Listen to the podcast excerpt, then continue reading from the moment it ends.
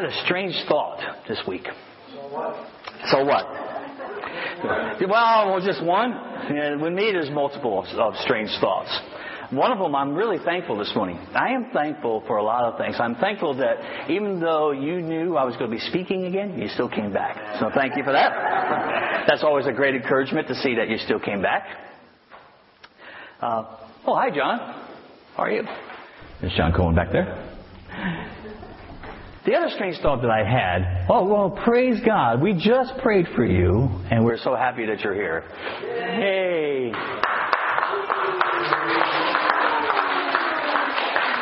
For those listening to the audio recording, this Kimball's just entered the building. So, so, so, Mike and Sheila, I was just about to say the strange thoughts that I have. And here's one of the strange thoughts that I had today, this week. Do you know we're all dented? We all have dents. We're not as smooth as we used to be, and we're not as smooth as we would like to be. We have dents. We have dents because some of the decisions we made, some of the choices we made, and, uh, mm, and some of the ways that maybe we disobeyed God in the past. At least for me, that's, this is true. We have dents because we bounce off of other people who have dents. And it seems that life is a huge denting mechanism. We, have, it, we go through life and this, it just causes dents.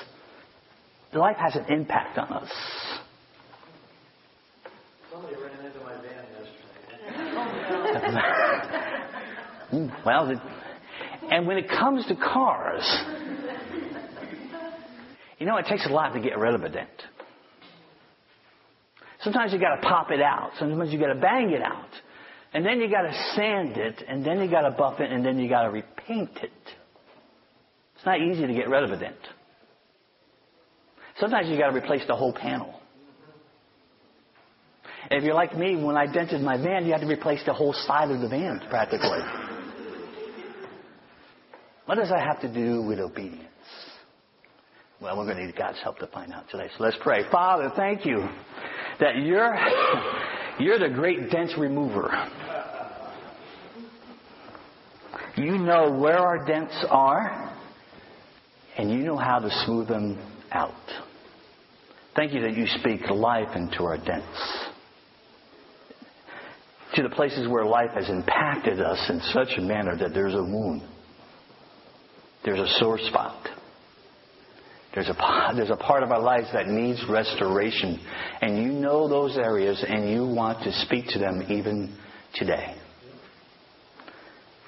So we accept this, that today is the day of our salvation in this, that you come to speak to us today. So I ask, I invite you, Holy Spirit, to come and that you will empty me of me and fill me with you so that your words are the words that everyone hears and everyone remembers and everyone walks out of here different because they heard your words today. That's what we all pray for. I need to hear your words. We all need to hear your words today. Words that bring life to us in a new way. So we ask that in Jesus' name. Amen. Amen. Can you just head to our Second Kings for me, please? Go to Second Kings. I was, just, I was going to tell you to go to Hezekiah, but there isn't a book called Hezekiah, believe it or not. But we're going to read about Hezekiah. So go to Second Kings and see what chapter should I tell you to go to because that would be really helpful. I could help you guess to see where your spiritual discernment is, but let's go to Second Kings and chapter 18. And uh, hold there. Hold there for a minute. We're going to get there. I want to read you something today. I want to read you a, a psalm. I want to read you a psalm that's a modern day psalm. A psalm that I think King David would absolutely identify with. This psalm speaks to where we are today. I think, in a lot of ways. See if you can recognize this modern day song. Desperado. Why don't you come to your senses? You've been out riding fences for so long now. Oh, you're a hard one.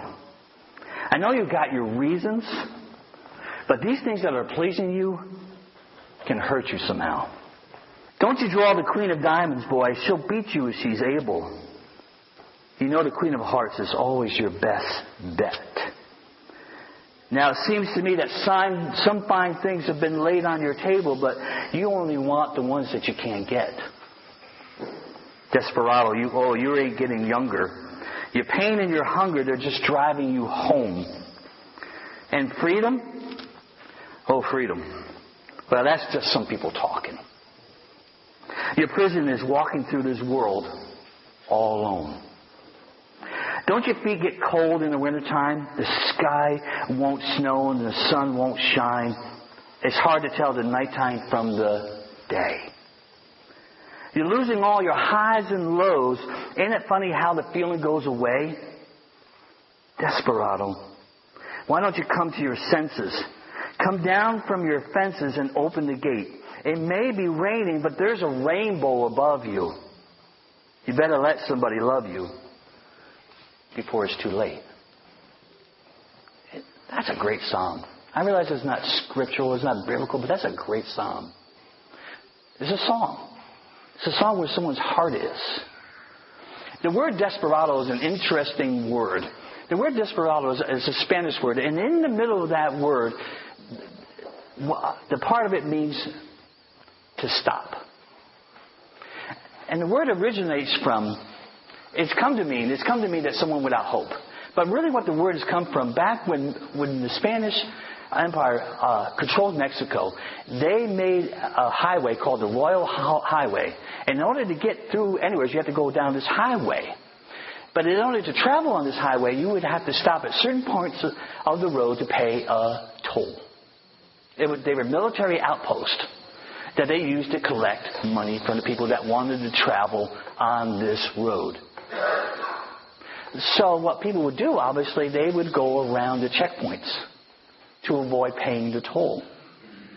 So they became known as the people who will not stop. Desperados. It took on a, a connotation of those who break the law. Those who run away from checkpoints those who refuse to pay a toll. And the truth is that there are areas of our life that we've been out riding fences for way too long. We've just been out there way too long trying to mend stuff on our own, trying to fix things on our own. There are areas of our life that we need to come to our senses about.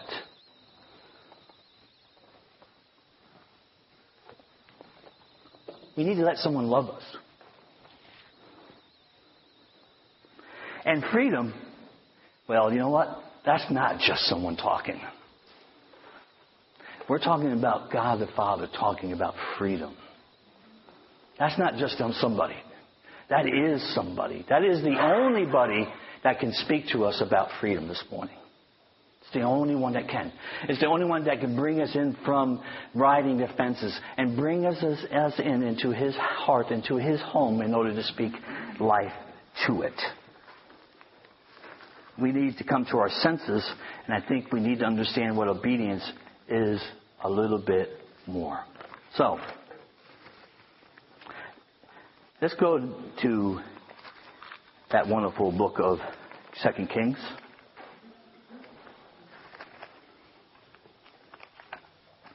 Chapter 18.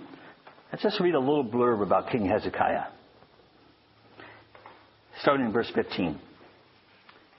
He trusted in the Lord, the God of Israel, so that there was none like him among all the kings of Judah after him, nor among those who were before him. That's an amazing statement. Think of all the kings before him. King David, for one. Think of the kings after him. King Solomon, for one. Two pretty high influential kings of the, of the Jewish people. And it says Hezekiah, he was, he was basically all by himself. Why? Because he held fast to the Lord. Remember, we talked about holding fast to God, holding fast to his commandments. But he held fast to the Lord. He did not depart from following him, but he kept the commandments that the Lord commanded him. And the Lord was with him, and wherever he went out, he prospered.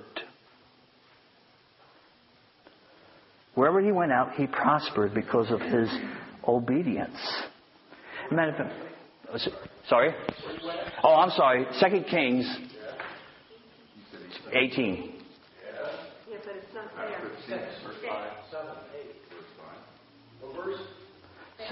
Oh, did I, what verse did I say? I'm sorry. I said, I said 15, but it's actually verse 5. I'm sorry. You know why? Because there's a little annotation right there that says 1, and I, in my poor eyesight, I saw 15. Oh, there, look, it looks like 5 now. Okay, verse 5, sorry. Everybody with me now? Boy, I feel sorry for you. You're being obedient. Good. Wherever he went out, he prospered. A couple chapters later, the prophet Isaiah is coming to Hezekiah, and he says, he's, It's time for you to go. It's time for you to die. Get your house in order. Hezekiah prays for some more time on the planet, and God grants him 15 more years. Wow. Wow. Is that all because of obedience? It's all, I think it's because he's got something more than just toeing the line here. There's something more about that Hezekiah has going on. And I think it's all about knowing the God that he serves so well. So, okay. So I had this question. I started to read that. Okay, so then what's the first step of obeying God? See, it, it goes on in, in, a few verses above that. He said he removed the high places. Okay? He broke the pillars and he cut down the Asherah was a was a pole that people used to worship. Okay? And this is very interesting. And he broke in pieces the bronze serpent that Moses had made, for unto those days the people of Israel had made offerings to it even the things of God, they started to worship more than the God that made the things for them for a blessing. It got skewed. See, this is where obedience can kind of get screwed if we don't know who we are really worshiping, who we're really following. All right. So, some more strange thoughts. I'm thinking about this question. What's the first step? How do we obey God then? How do we obey God? So if you're like me, you did this. You Googled it. That real spiritual tool called Google. And I'm asking God, okay, you want me to Google how to obey you, okay? Why is that? Well, obviously, when you Google something in some subject, you get pages upon pages of, of information. Some of it's relevant to what you're what you're looking for, and some of it could be really kind of just really out there. But anyways, I found these sites. Listen to these sites. Okay? I found this one. How to obey God. Six steps. this is the best part. With pictures. six steps. Only six. And in case you don't really know how to do it, we got pictures. I didn't look to see what those scriptures were, but Okay, here's the next one. Not only do we find the in six steps, now we've got 87 reasons to obey God. Now, why they couldn't round it up to 90, I don't know. But 87 reasons to obey God. Only 87? That's not too bad.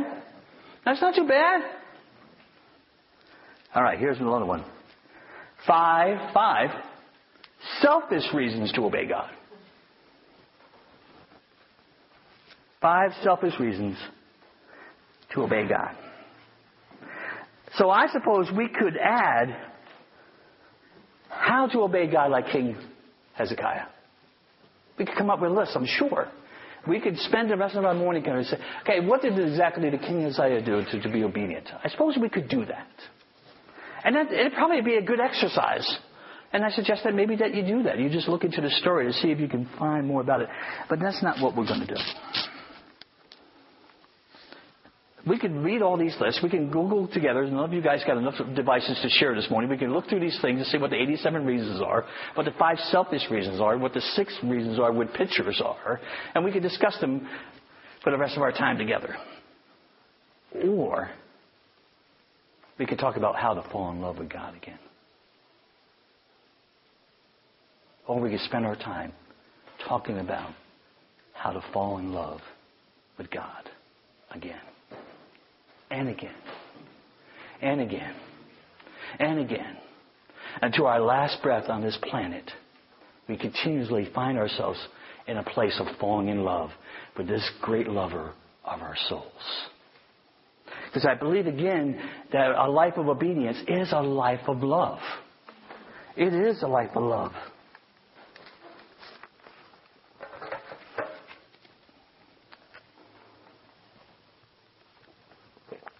We got to let someone love us. And we got to fall in love with this God. I want to read this. I wrote this some time ago, but it seems to fit right in with this. Loving a righteous God, a holy God, a God of unmatched glory and majesty, with unbridled power and strength, loving this God is essential for a human heart. For loving Father God is the only way possible, the only chance for a human heart to obey His commands. It's the only chance we've got to be able to really obey Him, to really follow Him with everything that we are. The only way it's possible is to love this God and to know this God. Experiencing life in and through Him gives us the ability and the desire to please Him with all that we have. God's impartation of His Spirit into our hearts is the relational glue that helps us stick to His heart, to His plans, and His commands. I'm talking about our whole heart here. See, one of the things that King Hezekiah prayed when he asked God to extend his life, he says, You know I have followed you with my whole heart. Not divided. Not even a part of it centered on something else. Hezekiah loved God with his whole heart. It's possible for a human being to do this. Jesus was a human being. Jesus was a man. And Jesus loved the Father with his whole heart. It is possible for us to do the same.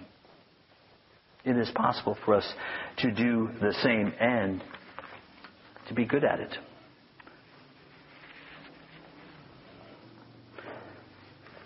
Someone go to John 4:34 for me. John 4:34. If you got it, read it out loud, really loud. Jesus said to them, My food is doing the will of him who sent me and finishing the work he has given me. Don't you say four months more and then comes the harvest? But I tell you to open your eyes and look at the fields. They are gleaming white all ready for the harvest. How far you want to go? That's, that's, that's good. Yep. To me, it is the life of Jesus that we, that we really get the picture of how to relate to Father God. And remember, we said before that how we view obedience has a lot to do with how we see Father in heaven. We talked about that. What I love about this verse, I love that it's at the end of one of the most beautiful stories in the Bible with Jesus with the, the Samaritan woman at the well. It's one of the most awesome stories in the, in, in the Bible for me. It speaks so much. But at the end of this, you know, his disciples still don't have a clue and they want the master to eat and he's talking about bread and he's talking about this and all, he says that. My food, my energy, my drive, my passion, my fuel, that which keeps me alive is obeying the Father is fulfilling what the Father has given me to do.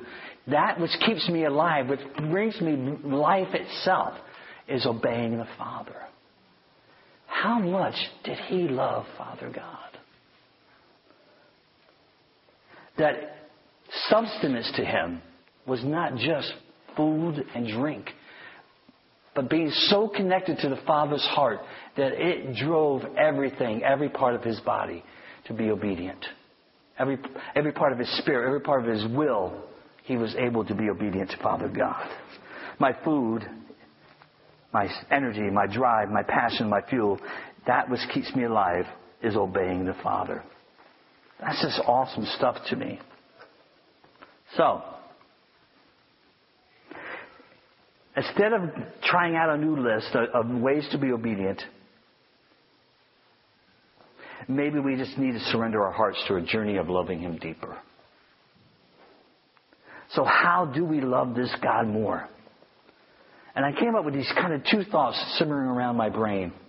And I know that's a dangerous place, but this, by remembering. By remembering what God has done in your lives.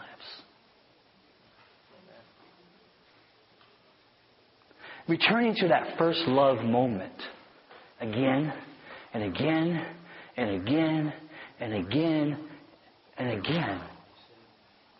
Remembering that moment. When you heard Master's voice for the very first time, when it spoke to your heart, convinced you of your sin, but more than even that, convinced you of how much He loved you in spite of that sin. Returning to that place over and over again makes us fall deeper in love with Him over and over again. It's essential. It's the, it's the fuel, it's the drive, it's the passion that helps us obey this great God who loves us desperately. And the other thing I thought about is, is something that Mike touched about it during worship time was worship. Worship makes us fall in love with God. Because it takes our eyes off of this, the dents, and the people who dented us. And it gets the eyes centered on the God who loves us. And all of a sudden we are lost in wonder and we fall in love again. We fall in love again. So we need to remember, we need to worship this great King so that we can have a chance of truly following Him and obeying Him. It's love. It has to be love that does this to us. It has to be. So,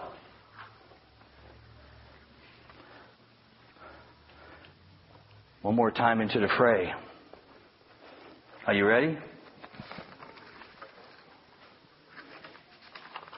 I have some questions.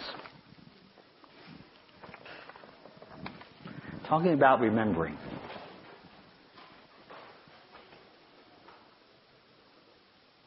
Do you remember what it was that drew your heart to the Father, to Jesus? Do you remember it?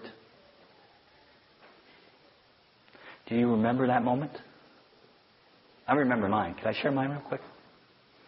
Talking to, about this with a friend yesterday at with having coffee. And God was so dear to me. He brought something out of my memory banks that I had long forgotten. I've shared this story before. First time I walked into a church, I didn't even know what a church was. I was seven years old, went to a kids' crusade, kind of like a VBS, and found all these people talking about Jesus. It was amazing. Because prior to that, if you remember, my father used the name Jesus Christ so often as a, as a swear word. I didn't know that this was a person. I didn't know that. I just thought, when I walked into this church and people were saying Jesus Christ all over the place, I'm thinking these people were swearing. Okay? I'm really confused. I'm seven years old. Don't know what's going on.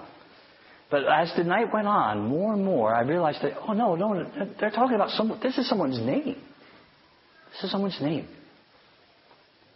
And since it was a, uh, a kids' crusade, people were popping out of doors everywhere. You know, as different characters, you know, telling Bible stories. I didn't know what a Bible was, so I didn't know what they were saying. But it was all kind of fascinating to me. And I sat there and watched all these things happen. And as the night got along, I said, "Oh, they're, they're teaching about this person Jesus that they're mentioning. Oh, this is really cool. When's he going to pop out?" I genuinely thought that by the end of the night, Jesus Christ was going to be there. He was going to come out of one of those doors, and I was going to be able to go and, and touch him and meet him. This man that they've been saying that loves me desperately. I was getting really excited.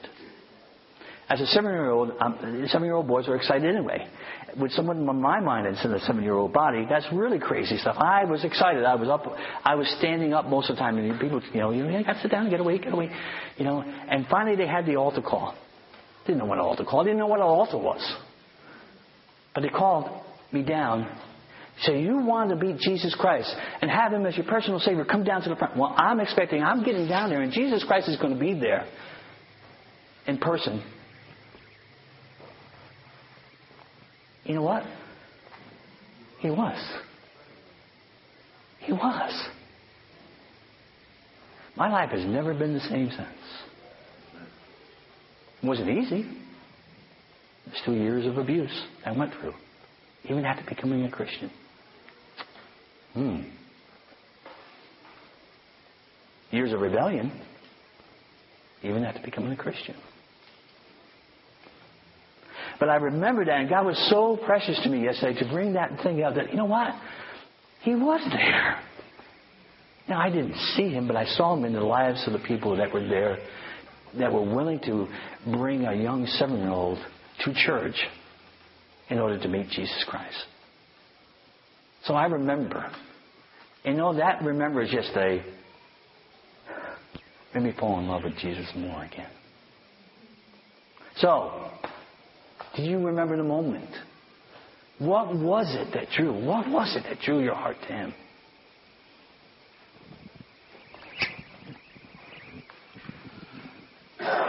The love relationship that my wife had with the Lord drew me to the Lord. Jesus through her. Because I saw the reality of it. Mm. And it was bigger than me or my thoughts. Mm.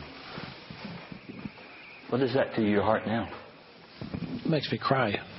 Fills up my heart to overflowing mm. with love for, for the Lord because He saved me. Mm.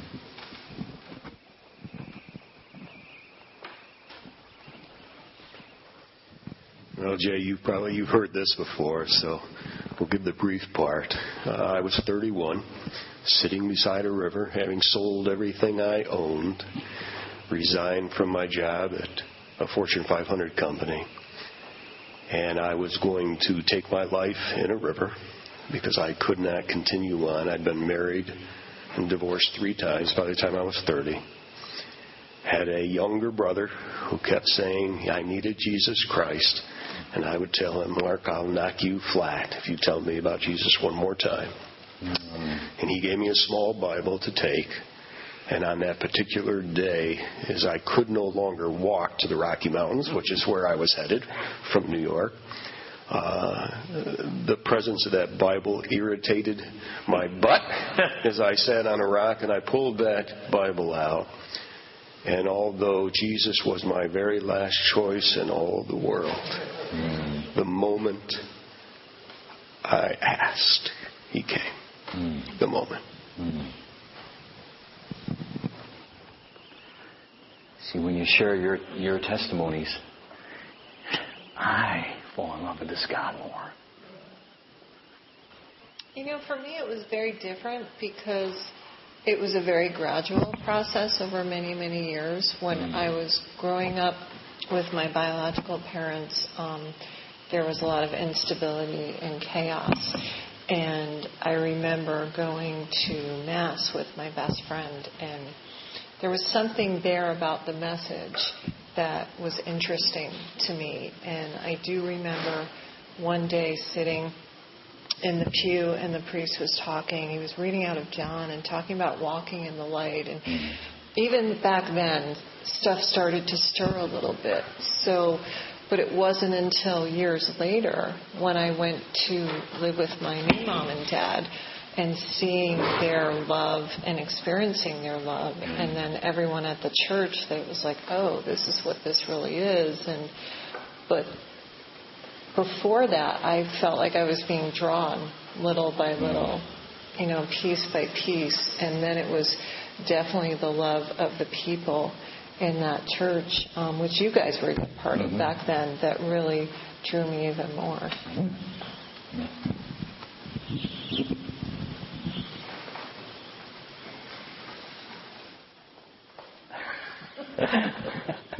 Um, try not to make this long because it, mine's an ongoing thing also. And It started out back in the 70s when I was trapped on a cliff uh, on the Pacific Ocean. And um, I, um, all I had was a seven inch knife and a 45 pound pack.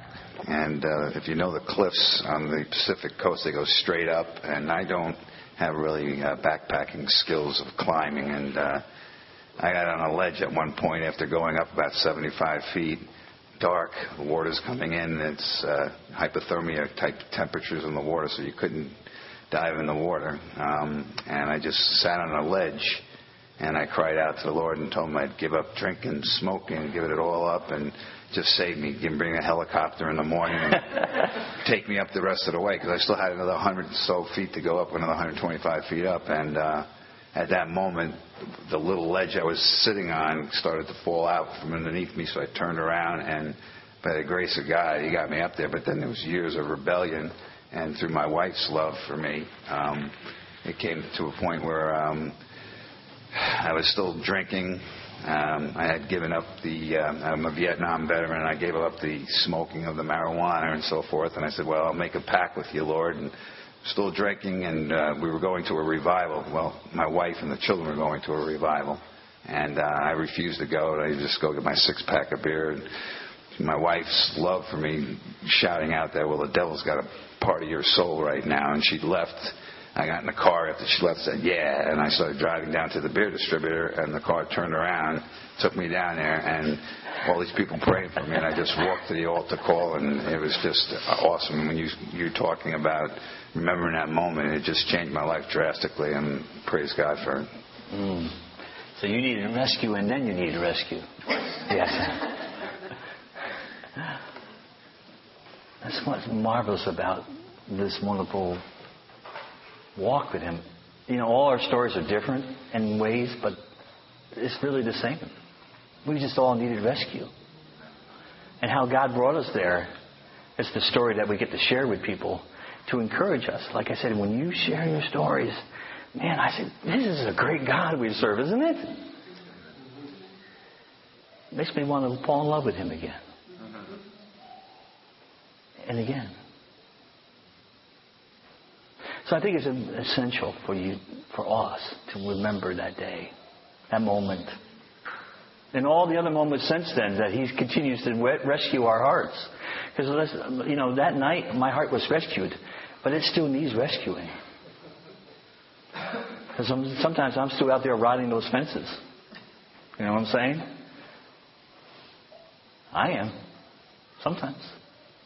Sometimes my heart goes prodigal even though I'm still walking the line, so to speak. It's good to remember. All right. How does seeing God as Father, a good Father, help us obey Him? How does seeing God as Father, a good Father, help us obey Him? Because that's essential here. It's how we see Father God. It really is. If you still want to answer the first question, that's fine.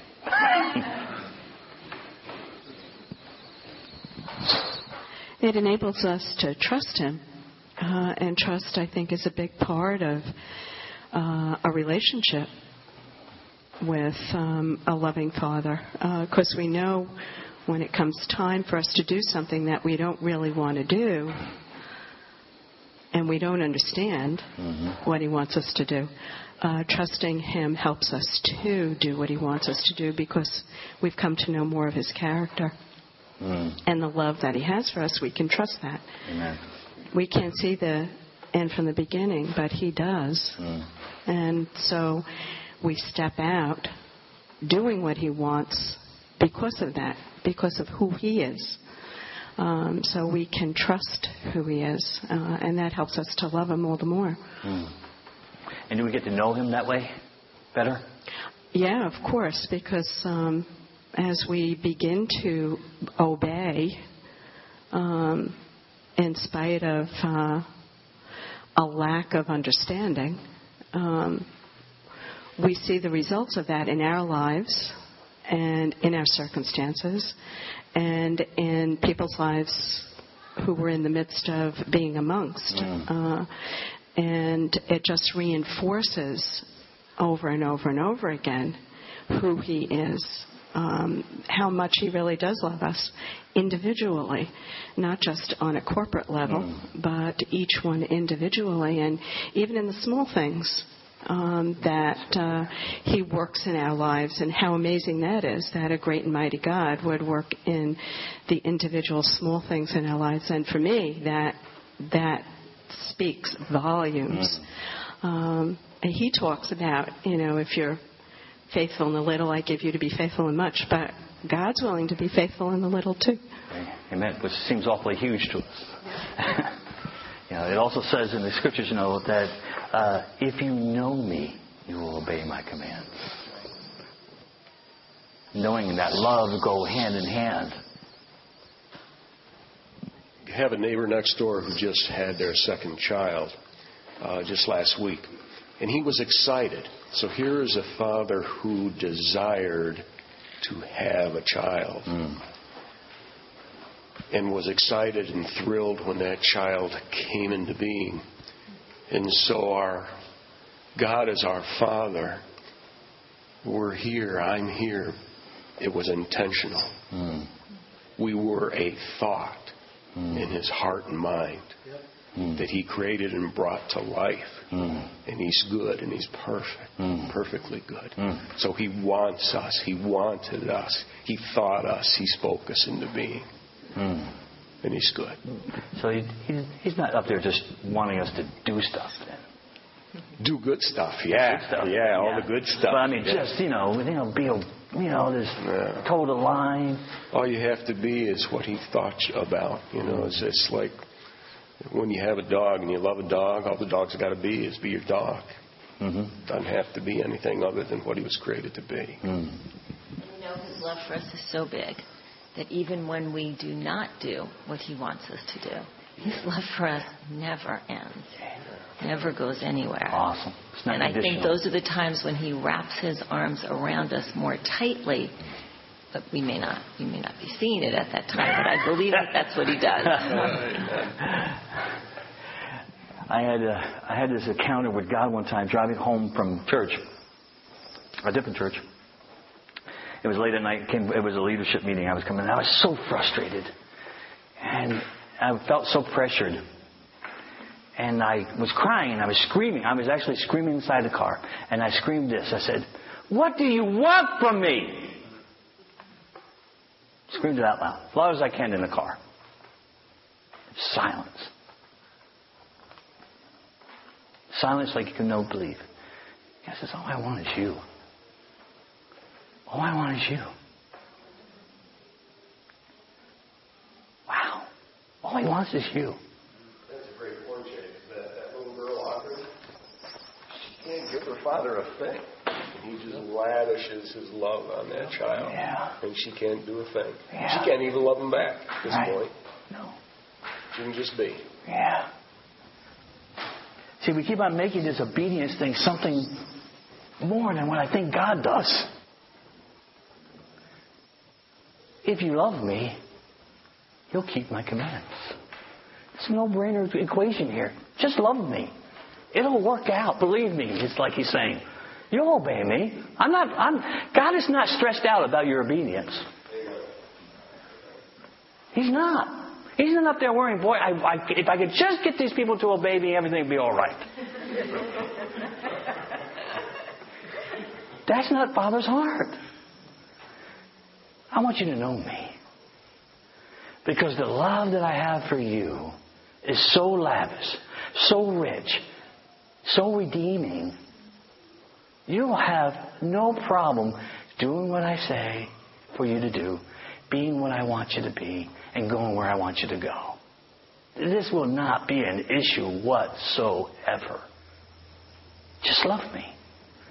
It'll work out. It'll work out. All right. Last question. What keeps your love for God fresh, alive? What, what is, what is your, what, how do you do it personally? We all have something. What do you think? What is it that, that when you're dark, the light seems to be going out? What do you do to go back to your first love? What is it that recharges that for you? I'm a wanderer. Where do you my, wander? my mind goes all over the place. So I need some kind of structure to get my mind off of the wandering. And I usually it happens to me with music. Mm. It doesn't matter what Christian music it is.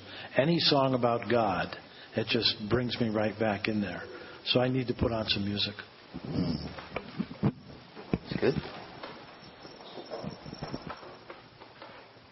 For me, it's His Word, Jay. Uh, every time I get into a dark place, if I get into His Word, His Word pierces that darkness, and He always has a specific word for me, which is awe-inspiring when you think about it, um, and it's life-giving. So it really just speaks to whatever it is I'm dealing with at the time, and it never, it, he never doesn't help in that way. So I find that his word really just is um, edifying and um, enlightening and correcting and uh, uplifting and energizing, and um, uh, it just gives insight uh, where you know you're searching for in the darkness for insight, and it isn't always that it's exactly what you want to hear, but Really? it's always always helps. Uh, for me, it's it's really His love, and the fact that He loved us without expecting anything in return. That when He sent His Son Jesus to to suffer and die for us, that there was there was nothing that basically Jesus was getting returned to Him. It was just Him giving His all, and how much it makes me want to give my all because he gave it all for me. Hmm.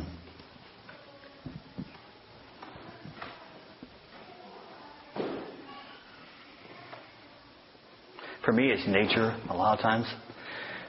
Just going, especially I mentioned this before, by water. You know, ocean is the best place for me.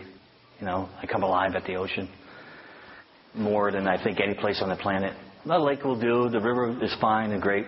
Sometimes a puddle will work for me. Sometimes, you know. But you know, just to be by, by water. I, I am strange. I'm sorry. These things come to my head, and I must say them. But the whole point is to laugh, too. To find Him in humor. To find Him in a song. To find Him in His Word. Your Word is a lamp unto my feet so we can see where we're going. To remind ourselves of His great love. Nothing that we can return to Him, nothing that we can give to Him earns any of it, but He lavishes it on us over and over again, even when we're not obedient. Even when we're not following closely. His love is immense and unmeasurable. It's uncontainable. We can't hold it all. Yet He wants to jam it, stuff it into us. So it brings us life. So we expand, that our hearts expand, and that we can drip Jesus wherever we go. Saturate us to a point that we're dripping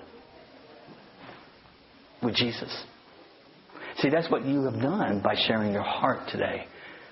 I would imagine that we're a little bit more encouraged than maybe we were when we walked in. If we allow ourselves to be, you know, this is a, this is a choice, folks, to allow Him to love us in this manner. Sometimes I don't want Him to love me so much. It's stupid, I know, but sometimes I do. Because it hurts sometimes. Because you know why? Because it smooths out those dents. Remember those dents? All of a sudden the dent will pop. Oh, wow, wow, that hurt. But you know what? Wow, that's, this is the way I was supposed to be. I have a lot of dents in my head. And so when I shave my head, I always wake up the next morning and say, well, I missed a spot, missed a spot. But when I let my wife shave my head, she's able to deal with the dents in more ways than you can imagine. She's able to deal with my dents, and she's able to shave in them and around them and get, you know, so my head is nice and shiny and smooth and more aerodynamic. Helps me get through life easier. What's that? Yeah, in traffic. And that's that's the whole point about we make this obedience thing such a big deal. And it really, I mean, it's important. It's necessary for our relationship with God. It's needed because we need to be obedient for so many reasons. But we don't need to be obedient just so that we earn God's favor. No, no, no, no. No, no, no, no. We're obedient because we love Him and because it sets us free. That's the reason we need it. It's about love. It is always about love. It is never about anything else more than love. For God so loved the world, He gave. He gave. He didn't take. He gave. He gave and didn't ask anything in return.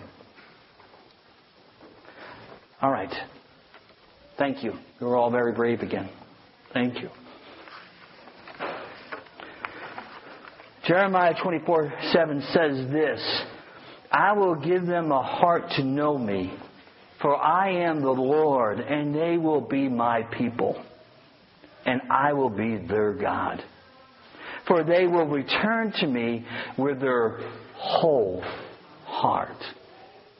I look at that two ways whole heart. Everything that we had, everything that we possibly can love Him with, everything that we can possibly give Him in return is us. That's, this is it. I offer myself back to you as a living sacrifice. This is it. But with my whole heart, the heart that He's made whole. That only His redeeming blood can make whole. This is what I offer Him. My whole heart and my whole heart. Undented heart. Because now it belongs to Him. All right. I'd like to share with you just a little acrostic with the word obey. Okay? O, offer. This might this this may help us remember about obedience. Okay? O is for offer. Romans 12:1 says this. We should read it because I don't memorize it right now. Let's read it. Romans 12:1. You know it. I appeal to you, brothers, by the mercies of God, to present or to offer your bodies as a living sacrifice, and acceptable to God, which is your spiritual what? Worship. Worship is one of the ways we fall in love with God again. That word, present or offer, means to stand beside, to be at hand, to be ready. At a moment's notice, to listen to the voice of God speaking to us and obey. But because we know Him, we can offer ourselves as a living sacrifice, which is our worship. Okay, B is for believe. What do we believe? We believe that He is good. We've mentioned that. We can trust Him, right? Let's go to Psalm 119.68. Psalm 119. 68. You are good and you do good. Teach me your statutes. The word also means commandments. Okay? It also means appointment. Appointment. It's almost like this is more personal now. God has an appointment with us in order to help us obey Him because He's good. He's not just telling us to do something and then taking a step back to see if we do it. No, He has an appointment with us to help us do this. He's with us as we learn how to obey Him more Because He's good. Oh, my time's running out. Okay, uh, E, engage. Engage in what? The mission. Matthew 28. Matthew 28. Matthew 28, verse 18 to 20. Okay? Talking about the Great Commission here. Jesus came and said to them, All authority in heaven and earth has been given to me. Go, therefore and make disciples of all nations, baptizing them in the name of the Father and of the Son and of the Holy Spirit, teaching them to observe all that I have commanded you. And behold, I am with you always to the end of the age. Now that word observe is uh, the word that we used earlier in this series about keep. It's the same word. To guard, to watch over, to make sure that we're close enough. Again, it's, uh, it's a proximity type of thing. You got to be close to something in order to guard it. You got to be close to something in order to watch it. See, God wants us near. He wants us close. And He says, oh, look, I'm with you always to the end of the earth here. This is, you're not doing this alone. You're going to obey me. You're going to do the things that I, that you have watched me do. But I'm still here. I'm still with you. Okay? Why is yield. We want to yield to His will, to know Him. Okay, let's go to Romans 6. Romans 6.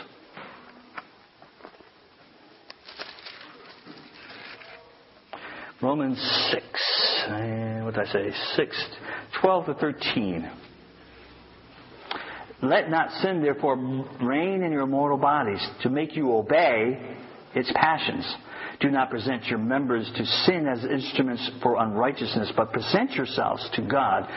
present yourselves is the same word as offer here. It's the same word. To God as to those who have been brought from death to life, and your members to God as instruments for righteousness. For sin will not have dominion over you, since you are not under the law, but you are under grace. It's the same word is offered there to guard, to stay next to a proximity thing. Uh, instruments basically means tools, so God is basically asking us not to be tools and just to be, be free. Be, be free. Be free because we're not under the law, but we are under grace. Okay, so obey. Obeying God and is really the best way to love Him it is the thing that God is using to shape us, to get dents out, to get our hearts in the right place. But it's all so that we know Him more and know His heart more. Let's pray. Father, thank you for these wonderful, wonderful hearts that you have redeemed. Thank you for loving us and showing us your love even more. And we ask, Father, that you would help us love you more know you more. The things that you have placed inside of us, music, your word, the nature, all the things that draw us to you, that woo our hearts towards you, I pray that you would increase that. That our passion for you, that our hunger for you, that our desire for you will not end that you would increase it to a, to a boiling point, to a bubbling point, to a spilling over point, to where everywhere we go, everywhere we go, we drip your Son, Jesus Christ.